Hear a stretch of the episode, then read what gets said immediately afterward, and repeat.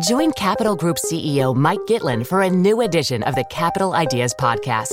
In unscripted conversations with investment professionals, you'll hear real stories about successes and lessons learned, informed by decades of investment experience. It's your look inside one of the world's largest asset managers. New episodes are available monthly. Subscribe wherever you get your podcasts. Invest 30 minutes in an episode today. Published by American Funds Distributors, Inc. This episode is brought to you by State Farm. If you're a small business owner, you know that it isn't just your business, it's your life. And whatever your business might be, you want someone who understands. That's why you might want to check out State Farm Small Business Insurance. Why? Because State Farm agents are small business owners too, living and working in your community. That means they know what it takes to help you personalize your policies for your small business needs. Like a good neighbor, State Farm is there. Talk to your local agent today. Episode 228. 228 is the area code of Mississippi's southeastern region. In 1928, an Australian aviator and his crew were the first to cross the Pacific by air. And Mickey Mouse appeared in Steamboat Willie. The divorce lawyer said to Mickey Mouse, "You can't divorce Minnie because she's crazy." And Mickey replied, "I didn't say she was crazy. I said she was fucking goofy." Go, go, go!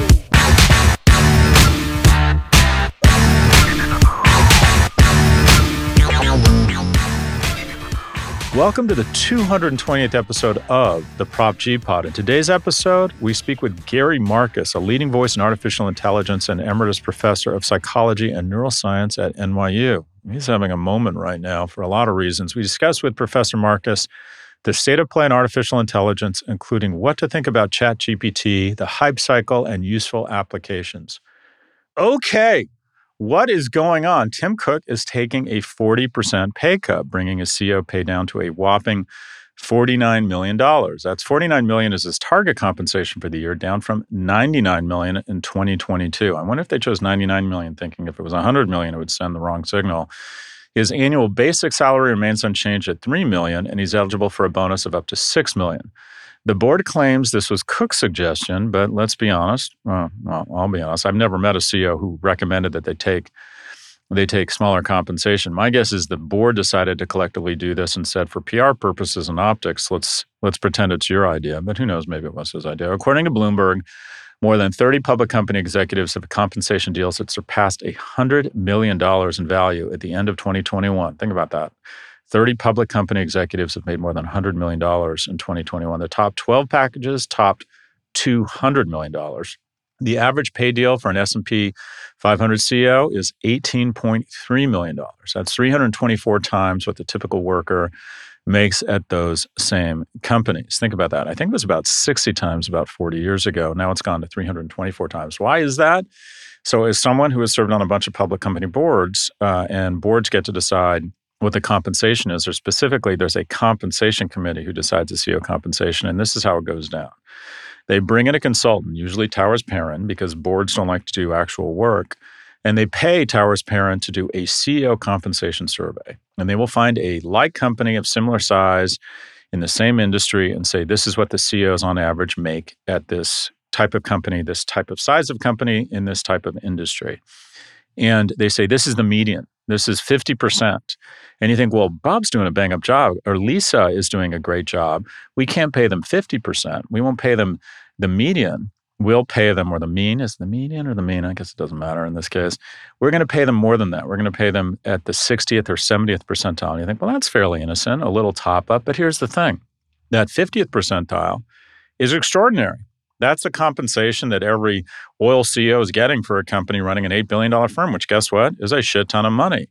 But what happens is when you pay them in the 60th or 70th percentile, what you end up doing is creating this explosive upward trajectory of CEO compensation because it's exponential, because instead of their wages rising 3 or 4% a year along with inflation, it's increasing 8 to 12, which means that literally every 6 years, CEO compensation doubles, which means in 24 years, it's going to go up 16-fold, which it has. Now, this is a function of a few things, but the first thing I would argue is proximity. And that is when you get to know people, I mean, here's the thing. The number 2 and the number 3 person at most public companies make a fraction of what the number one person makes. Why? Why?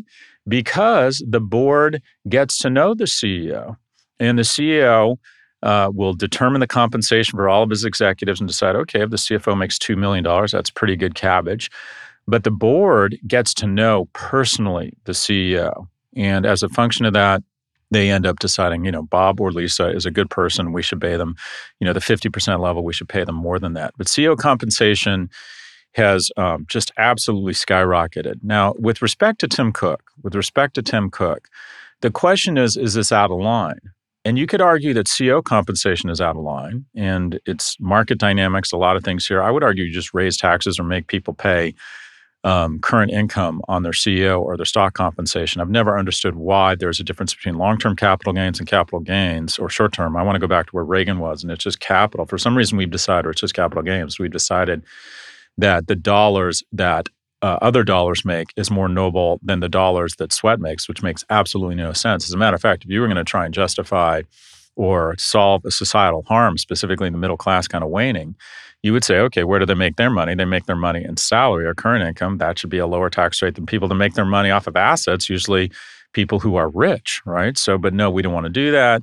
This idolatry of innovators kind of floats down. And how do CEOs get compensated? 80, 90, 95% of their compensation is stock-based compensation, so they can access those lower long-term capital gains tax rates. Now, beyond that issue around CEO compensation and how America has decided to reward money more than sweat, let's talk a little bit about Tim Cook. I would argue that, relatively speaking, Tim Cook is not overpaid. No individual, no CEO in history has added more shareholder value than Tim Cook has under his stewardship. I think he's added about $1.5 trillion in shareholder value. No one's done that. Let's look at another CEO, Elon Musk. And I'm not talking about the compensation from his founder shares. I'm talking about his compensation over the last 5 years based on equity and options that he was afforded. It comes down to something like $10 or $12 billion. And that's after a decline in the stock price of 2/3 over the last year. So that's over the last 5 years. I think he's in the money on his options around $10 or $12 billion. And that's even a bit misleading because he sold a lot of those options or exercised a lot of them and sold them when the stock was much higher. So what do we have here? We have one CEO, Tim Cook, that over the last 5 years has gotten 0.02% of the total market cap in the form of compensation after overseeing $1.5 trillion in equity value. And then we have one CEO who oversaw a $350 billion increase in value. Let's call Elon Musk a founder. I think he is the founder of Tesla. And he's gotten, get this, about 3% of the company's market cap and compensation. So relatively speaking, Tim Cook is underpaid and Elon Musk is dramatically overpaid. What's the difference here? Governance. Apple has a real board. They're thoughtful. They look at compensation. They're not scared of the CEO, and they say, okay, this seems reasonable. This seems that $500 million over 5 years seems like remarkable compensation from remarkable performance. Who's the CEO at Tesla? Elon Musk. And who's on the board? Well, his brother and a bunch of sycophants, the kind of people that would let him operate other companies or behave recklessly, that the Tesla brand incurs huge damage and has to start discounting. By the way, everything that Elon Musk is involved in right now is on sale. Get this, Twitter is offering 50% off their ad rates. If you show up with $250,000 to spend on the Twitter platform, they'll give you $500,000 in advertising. There is no media company in the world I can think of right now that is offering advertisers a 50% off deal or promotion right now, which gives you a sense for just how many advertisers have abandoned the platform. Anyways, back to CEO compensation. We have an upward exponential trajectory in CEO compensation. I'm not sure there's a lot we can do about that because the top guy or gal, if they're the right guy or gal, can add extraordinary value across multiple stakeholders, but we can at least have them pay their fair share of taxes and recognize that they should not pay a lower tax rate than the person who is cleaning the bathrooms or who is answering their phones or is doing a lot of the frontline work for the company. So that seems like a fairly easy fix. But to be clear, on a relative basis, I would argue, as weird as it sounds, Tim Cook is underpaid.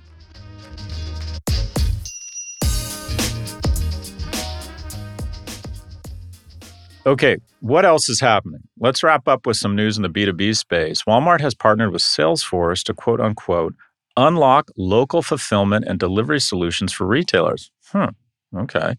The partnership essentially means that firms using Salesforce's e-commerce platforms will have access to Walmart's commerce services to speed up delivery and fulfillment times. This seems like an attempt to sort of take on Shopify, if you will. This is really interesting. So is this Walmart trying to go up against Amazon and partnering with Salesforce in sort of like maybe we go vertical and try and be Shopify? I don't know what this is, but it's pretty interesting. It's innovative. Salesforce has been in the news recently for basically overhiring and having to take some action around layoffs, which I don't think is anything that extraordinary. But Walmart, I think, continues to be a pretty innovative player. Will this work? I don't know, but these are the kind of things they should be thinking about. But they look at Shopify's multiple, they look at Amazon's multiple, and they think we want some of that Amazon, Shopify-like multiple on earnings. Amazon has done something similar in terms of offering its services, such as cashierless checkouts, to other businesses. It's also planning to offer external retailers the ability to add a Buy with Prime button on their checkout sites. What is so extraordinary about Amazon is they take the biggest expense lines, and rather than saying, okay, health insurance, fulfillment, processing power are our most expensive line items, they're our biggest costs, let's try and drill them down, let's try and take out costs. They say, how do we overinvest in that competence? How do we overinvest in processing power? How do we overinvest in our fulfillment infrastructure? And then turn it from a cost center into a profit center and offer it to other firms. No firm in history has pulled off this Houdini jujitsu act of taking their biggest expenses and turn them into amazing businesses that end up costing a ton of money. Amazon's biggest cost, or one of their biggest expense lines beyond labor, was the cost for processing power, the cost, the data storage and processing power. So what do? They build it out exponentially and then offer it for sale in the form of AWS to other providers. My God, who else has done that? Healthcare is probably next. They're experimenting around different ways to offer healthcare services. They start with their own employees. They'll overinvest in it, become great at it, and then start renting it or selling it to other companies. It's really exceptional what they've done here, and I think Walmart is trying to drink some of that Kool-Aid. Is that the right term? Probably not, but they're trying to learn from Amazon and say, okay, what are our biggest expenses? Walmart has an enormous fulfillment infrastructure. How can we invest in it and start renting it out to other folks? And we're going to partner on the front end or the software end, which probably isn't their competence, with one of the great cloud CRM companies, Salesforce. I think it's a really interesting idea.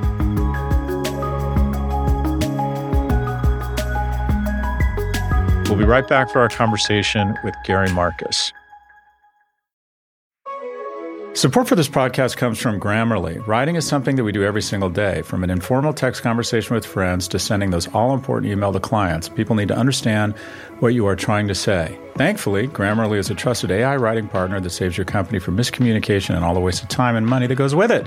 Grammarly is more than just a grammar check. It can help generate AI prompts or even help you strike the right tone and personalize your writing based on audience and context.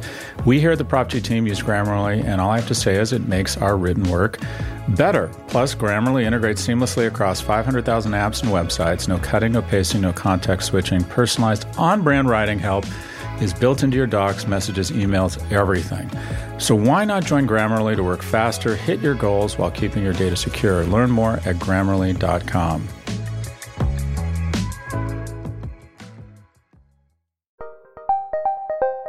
Did you know the Capital Ideas Podcast now has a new monthly edition hosted by Capital Group CEO Mike Gitlin? Through the words and experiences of investment professionals, you'll discover who was their best mentor, what's a mistake they made that changed their approach? And how do they find their next great idea? Subscribe wherever you get your podcasts. Published by American Funds Distributors, Inc.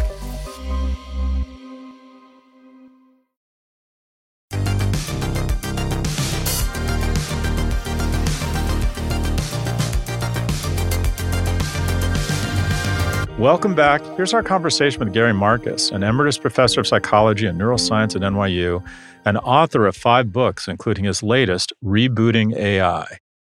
Professor Marcus, where does this podcast find you? I am in Vancouver, British Columbia, where I've been for the last few years. What, in your view, if you were going to help someone understand AI and set the context for why it's going to be so powerful, what's your definition of it? AI is really hard to define. Let's start with the fact that we're contrasting it really with natural intelligence. So AI is short for artificial intelligence. Sometimes people joke that the contrast is with natural stupidity. There's not one crisp, clear definition. And one of the complexities in the definition starts with the fact that really intelligence itself is multidimensional. It's not just one thing. People like Sternberg and Gardner have made this point in different ways. So they'll talk about things like we have kinesthetic intelligence, like a dancer or a Michael Jordan or someone like that has kinesthetic intelligence. And then there's kind of analytical intelligence. There's lots of different dimensions. If you look at the SAT, it's not a perfect measure of intelligence. Nothing is, but I think part of what we have in mind when we talk about intelligence is being able to adaptively solve problems that are new. The biggest problem that I see is that people treat AI as if it's a kind of universal solvent bit of magic. Like if you have a little bit of AI, you can do anything you want. And the reality is we have different AI techniques that do different things. They have different strengths and different weaknesses. They're like tools. You wouldn't say, I have tools, period. What you really mean is like, I have a screwdriver, I have a hammer, I can do a bunch of things with these and a bunch of things with those. And, a good carpenter learns to do different things with those different tools and where they're appropriate. Here's an example that I use, fairly frequently, which is turn-by-turn navigation. I want to go from point A to point B, and I would like to take the current traffic into condition. Well, that's a classic use of artificial intelligence where you build a graph of things in some technical term and you find a shortest path according to that and so forth. That's AI. It doesn't get hyped anymore. There's this old joke about when we don't know how to do something, we call it AI, and when we do, we just call it engineering. So I'm trying to think of an athlete that just revolutionized or inspired a sport. I don't know if it was Serena Williams or someone who just took the sport to the next level. It feels like ChatGPT has taken the sport of AI to a new level, that all of a sudden it's all the rage. What is unique about ChatGPT that has all of a sudden got all of us talking about AI? Well, I don't entirely buy the analogy to begin with. It has certainly gotten more people to talk about these things than before. It's not so different from a bunch of other systems that came before it. Some of it just has to do with how it was percolated through the media, the availability of it. So GPT-3 came out a couple of years ago. It was certainly a lot of talk about it. It quote, wrote an op-ed in The Guardian that was actually edited by human editors, but it got a lot of press too. But one thing they did differently with ChatGPT and GPT-3 is GPT-3, they had very limited release. They handled ChatGPT in a very different way, which is they put it out for everybody to use. You just need an account. In terms of the underlying technology, it's really not that different from GPT-3. They've added guardrails, which is both important and frustrating. So the guardrails mean that it's much harder to get it to do really malicious things. So just before ChatGPT came out, Meta released a system called Galactica that stirred up a huge amount of attention but disappeared after a couple days. And the problem with it is it had no guardrails at all. And so it was very easy, for example, to say, hey, write me an article about the benefits of anti-Semitism. And it would write an article about the benefits or putative benefits of anti-Semitism. So that came out in November. In terms of the technology, it's not really that different from ChatGPT. They're both trained on massive amounts of data. Galactica happened to be trained mainly on scientific articles, but there's a lot of overlap in what they're trained on. And they are similarly prone to bullshit. So I'm trying to think of an example somebody gave yesterday.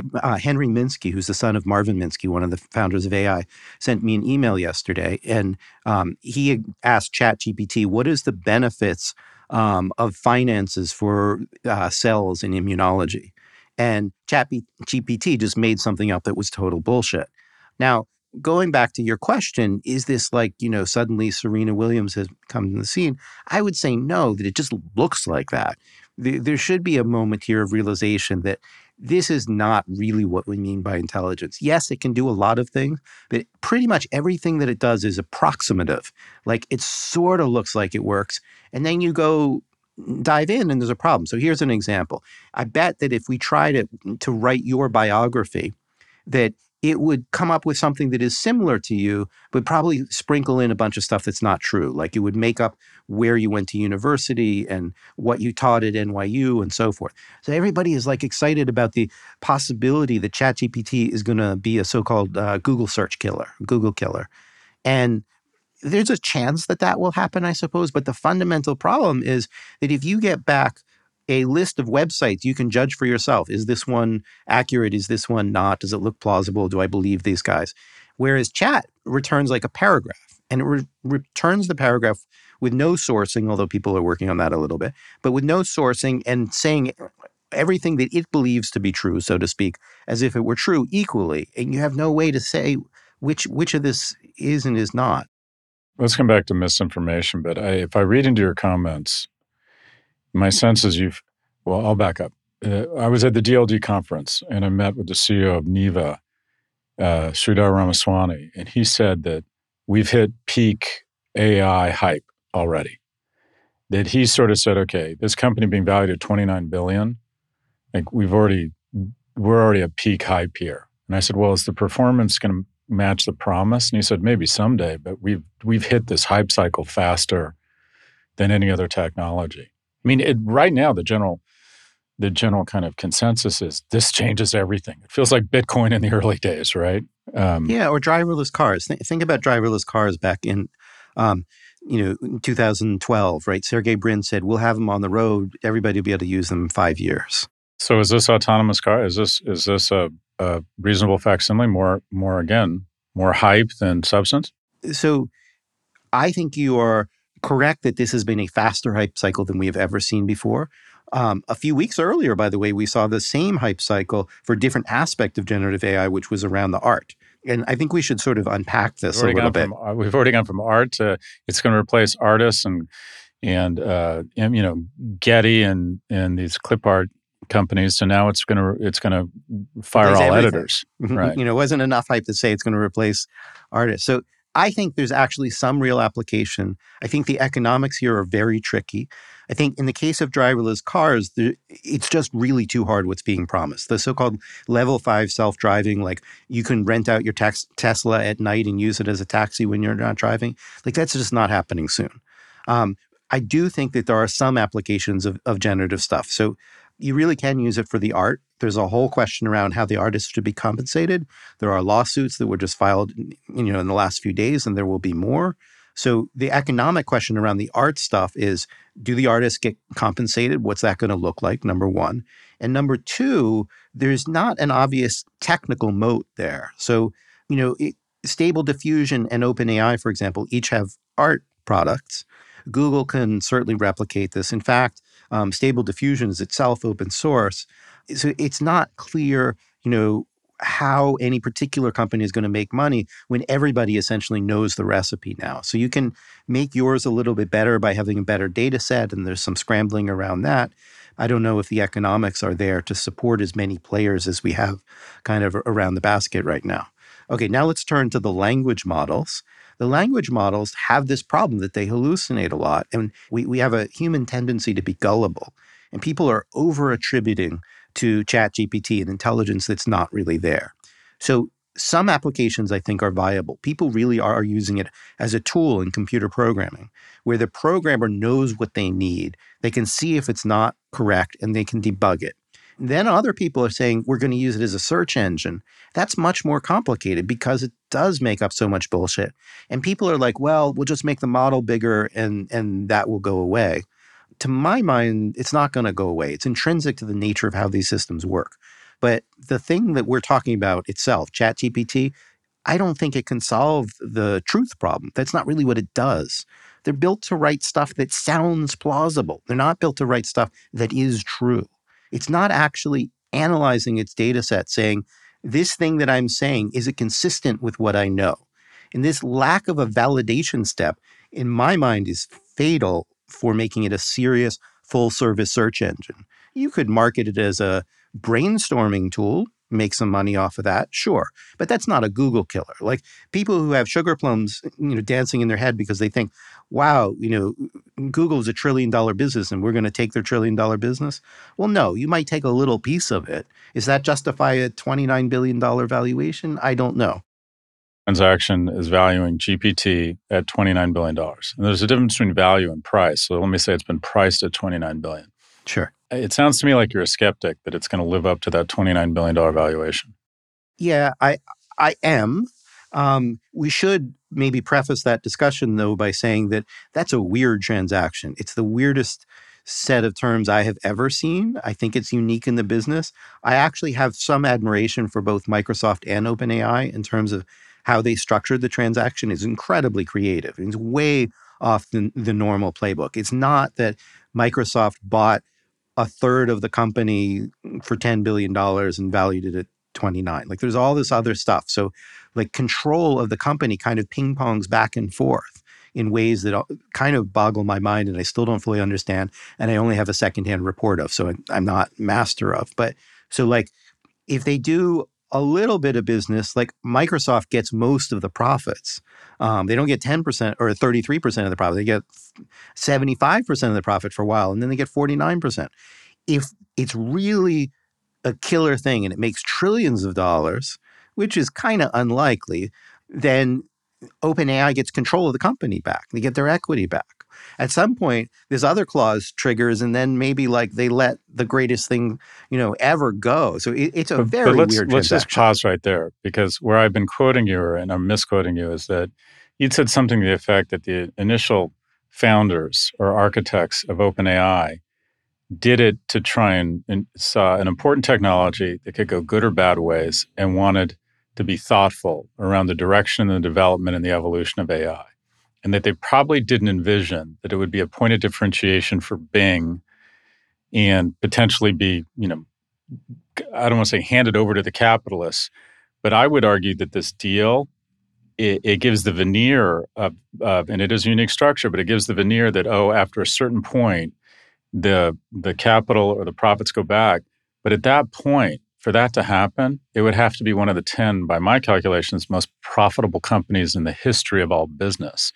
It feels to me like a lot of jazz hands and a lot of virtue signaling under the auspices if we pretended this was for the greater good. And we've decided, oh, I smell money. Let's figure out a structure that still maintains that veneer of the public good or for all mankind, while giving the first $90 billion to Microsoft and the initial investors. Am I being cynical here? I think it's more than $90 billion. I think, and I don't think you're being cynical. I mean, let's replay the history here. OpenAI was founded as a nonprofit.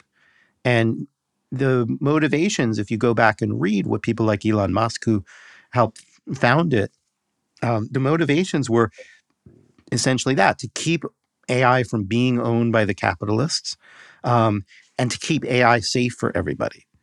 And everything about the name and the history of that company has been transformed in very complicated ways, shall we say. So first we can look at the name. Well, first we look at the nonprofit part. It started as a nonprofit. Then it became a for-profit, but with the nonprofit still going, and I've always wondered about this, so I haven't looked at it in a while, but, like, let's say in 2019 or something, you could still find tax forms for the nonprofit. They were still taking money in, so they were still shielding some of the money they were getting from paying taxes.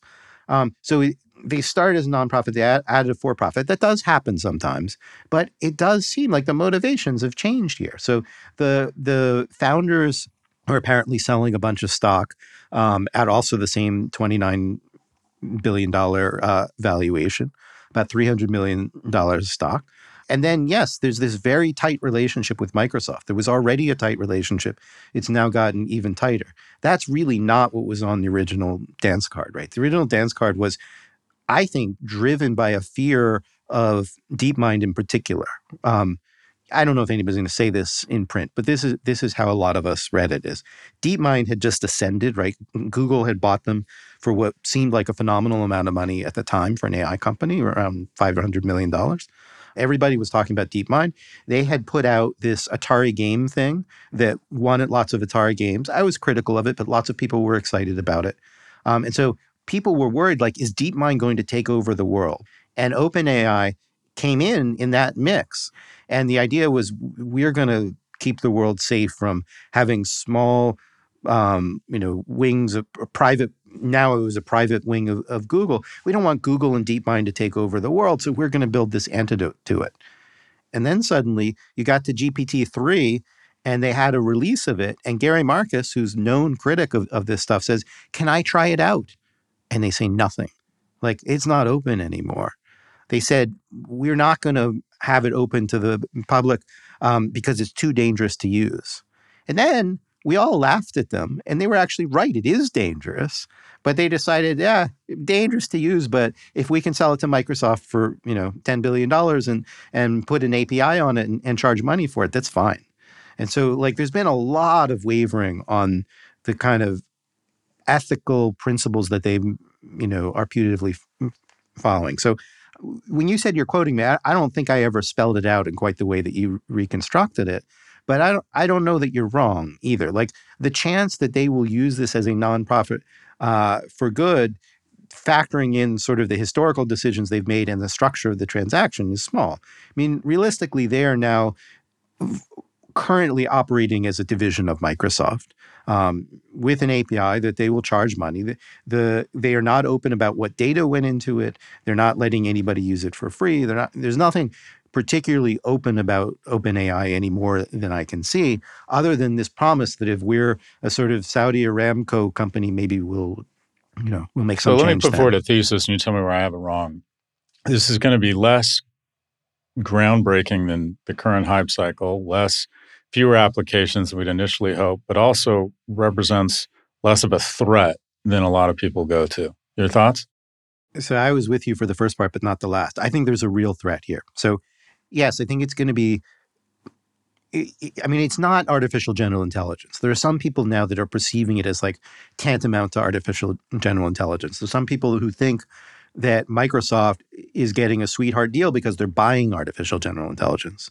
Of course, if it really turns out to be that, if I turn out to be wrong about pretty much everything I've said in my career, and it really does turn out to be artificial general intelligence, then it reverts back to OpenAI after they, make this enormous amount of money. And I could be wrong. I don't think I am, but, I'm a scientist and I understand there are unknowables and there are places where I could be wrong.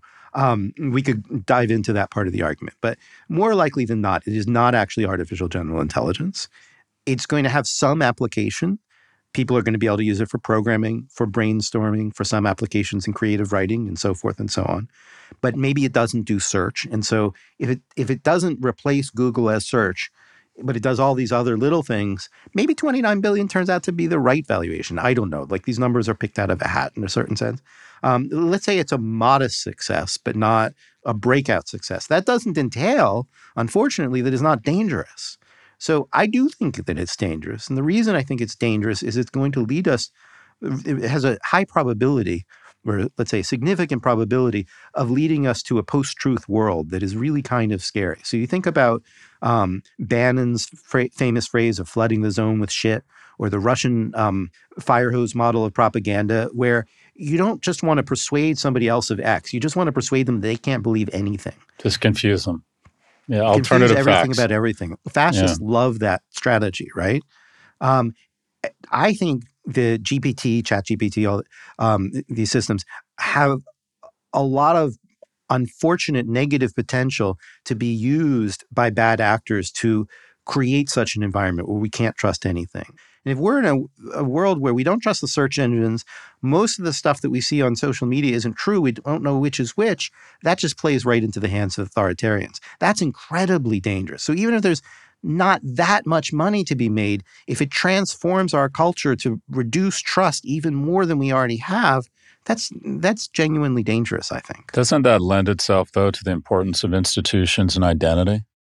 It does. The last time that the world was in this situation was in the yellow journalism period in the 1890s, when Hearst and so forth were just putting out any garbage. And society decided that what we needed to do was to actually have things like fact-checking. Fact-checking came out of that era. And so we may have a sort of second telling of that history, where we need to build new AI as guardian to detect this stuff, which I'm interested in doing, building AI to detect the misinformation. We may need to have regulations which say if you produce misinformation at volume, not, as a one-off, you say one lie on Twitter, fine. But if you produce like thousands of pieces of misinformation with malice, maybe that should actually be punishable. In the United States, it's not right now. Right? Unless you say something under oath or something like that that's false, there's just not that much in our legal structure. We might need to change the legal structure to have enforcement. We might need to change the how we think about the social media. We might have to rethink 230. There's all kinds of stuff that might have to happen. So there might be a response, right, if it gets bad enough. To the extent you're willing, when you look into 2023, I won't call them predictions, but what are you comfortable sort of speculating what might happen with ChatGPT and AI, generally speaking, in the business ecosystem? Well, the biggest thing that's going to happen, first of all, is that GPT-4 is going to come out.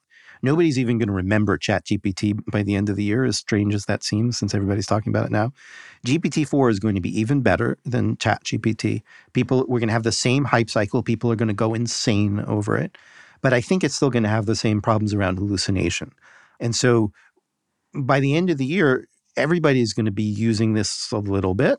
But everybody's also going to have these frustrations around hallucination and stuff like that. You're going to have a lot of people trying to make product out of it, as they have been for GPT-3 for a while.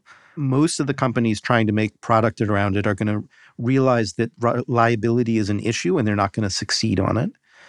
We're still going to have arguments about like how smart is it and how not smart it is. Google is still absolutely going to be in business at the end of 2023. I have my own issues with Google, but I am not at all thinking that they're going to be wiped out by this. People will still be talking about this transaction. Was it the right move or the wrong move? We still won't really know for either party how well it turned out. And things by the end of 2023, from a business perspective, are still going to be up in the air because it's still going to look like a promising technology. It's still not going to arrive. But I mean, you know the old thing about like going from a demo to an actual product and how hard that can be. That's been true in the history of AI. Like there's so many demos of robots that don't actually see the light of day. We had demos of Facebook M and we had demos of Google Duplex, and a lot of these things just don't actually come out. So the end of 2023, a lot of people are going to be at that transition. Can I turn this demo, the demos are easy to make, into a product that customers will actually pay money for, that there won't be any liability lawsuits over and so forth? I predict at the end of 2023, that question will not be resolved. Gary Marcus is an emeritus professor of psychology and neuroscience at NYU and also a leading voice in artificial intelligence. He's also the author of several books, including the New York Times bestseller Guitar Zero. His latest book, Rebooting AI with Ernest Davis, is one of Forbes' 7 must-read books on AI. You can also follow him on Substack or on Twitter at Gary Marcus. And Gary, you're launching a podcast. What's the name of the podcast? That's right, Humans versus Machines. I think our first episode might drop in the beginning of March, and the rest will come out later in the spring.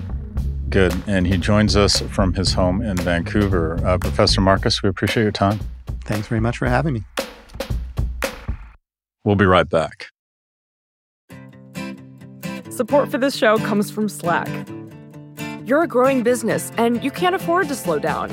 If anything, you could probably use a few more hours in the day. That's why the most successful growing businesses are working together in Slack. Slack is where work happens, with all your people, data, and information in one AI-powered place. Start a call instantly in huddles and ditch cumbersome calendar invites. Or build an automation with Workflow Builder to take routine tasks off your plate. No coding required. Grow your business in Slack. Visit slack.com to get started.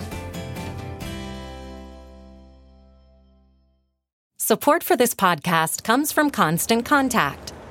If you're a business owner, you already know that it's really, really hard to cut through the noise of everyday life. If you want to connect with your customers, you need to break through the noise. You need Constant Contact. Constant Contact is a marketing platform that makes it easy to reach new audiences, grow your customer list, and connect over email, text, social media, and more. Whether you're a marketing guru or just learning the ropes, Constant Contact offers writing assistance tools and automation features that make it simple to say the right thing at the right time. So get going and start growing your business today with a free trial at ConstantContact.com. Just go to ConstantContact.com right now. Constant Contact, helping the small stand tall. ConstantContact.com.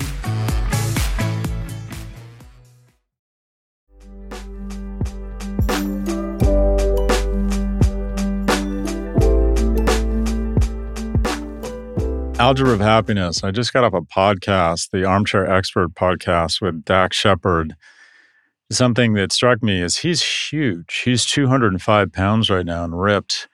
And he graduated from college or UCLA in 2000. I graduated in 87, so he's 13 years younger than me. He's 45.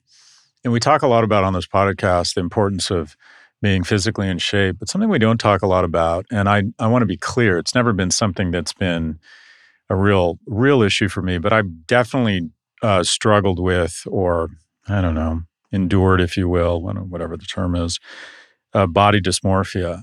And that is growing up, my mom worked all day and she was a horrific cook. So, and both my parents are very thin. So naturally I'm very thin, and food became kind of a task for me, or a punishment almost. My mom used to, every Sunday night, no joke, make a vat of shepherd's pie, which is mashed potatoes, ground beef, corn, and I think something else. And then we'd, feast on the fresh shepherd's pie on Sunday night, and then she'd freeze it, and I'd heat it up in this microwave that was slightly better technology than Chernobyl after it exploded. And I'd eat, shepherd's pie all week. And it was just awful. So I grew up not enjoying food, unnaturally skinny. And I just was always very self-conscious. People, the first thing they'd say when they met me is they'd comment on how ridiculously skinny I was. And it got in the way of my ability to play sports. It got in the way of my ability to, date, if you will, because I was so painfully thin. And I was just so self-conscious about it. And then when I got to UCLA, I rode crew, started putting on weight, got to the fraternity. Everyone complained about the food. It was all these rich Jewish kids from the Valley. I was a poor Jewish kid from a single mother, and I thought the food was fucking amazing, and started eating like crazy, and went from about 160 to kind of 185. And 25 pounds of muscle at 19 makes a big difference. And about the same time, my skin cleared up, and all of a sudden I started getting what felt like more respect from other men, and I just felt better about myself, and women started noticing me.